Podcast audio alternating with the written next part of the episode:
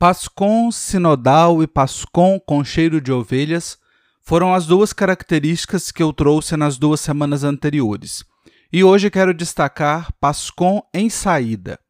Precisamos recordar brevemente o que o Papa Francisco quer dizer com uma igreja em saída. A chave para esta compreensão é a exortação apostólica Evangelii Gaudium, logo do início do seu pontificado, na qual ele convoca a Igreja a uma verdadeira conversão pastoral, à superação do comodismo e do fechamento. Uma igreja em atitude de saída. Aí talvez nos perguntemos: sair para onde?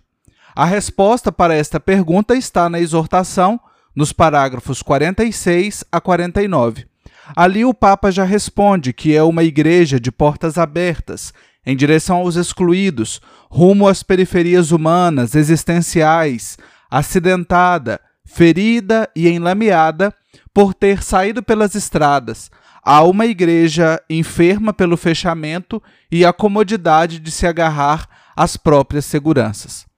A partir daí, podemos pensar e nos perguntar o que é, então, uma Pascom em saída.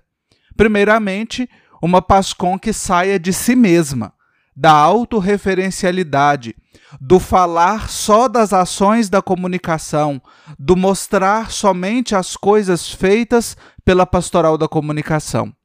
Uma Pascom em saída comprometida com a missão, com os que mais sofrem. Uma Pascom que compreende a sua missão para além das quatro paredes do templo e com o reduzido ofício de transmitir uma celebração ou de registrar, fotografar eventos. Para ser uma Pascom em saída, precisamos abrir os braços e alargar o coração, convidar mais gente para fazer parte, acolher, somar, fortalecer e sair, afastar-se do encantamento da técnica e reencantar-se pelas pessoas, por todas as pessoas que estão já tão perto de nós, nas celebrações, nos encontros, nas reuniões, nas ruas, nas casas, nas periferias. Uma Páscoa em saída. A você, ouvinte do Jornal Brasil Hoje, um ótimo dia, uma excelente semana.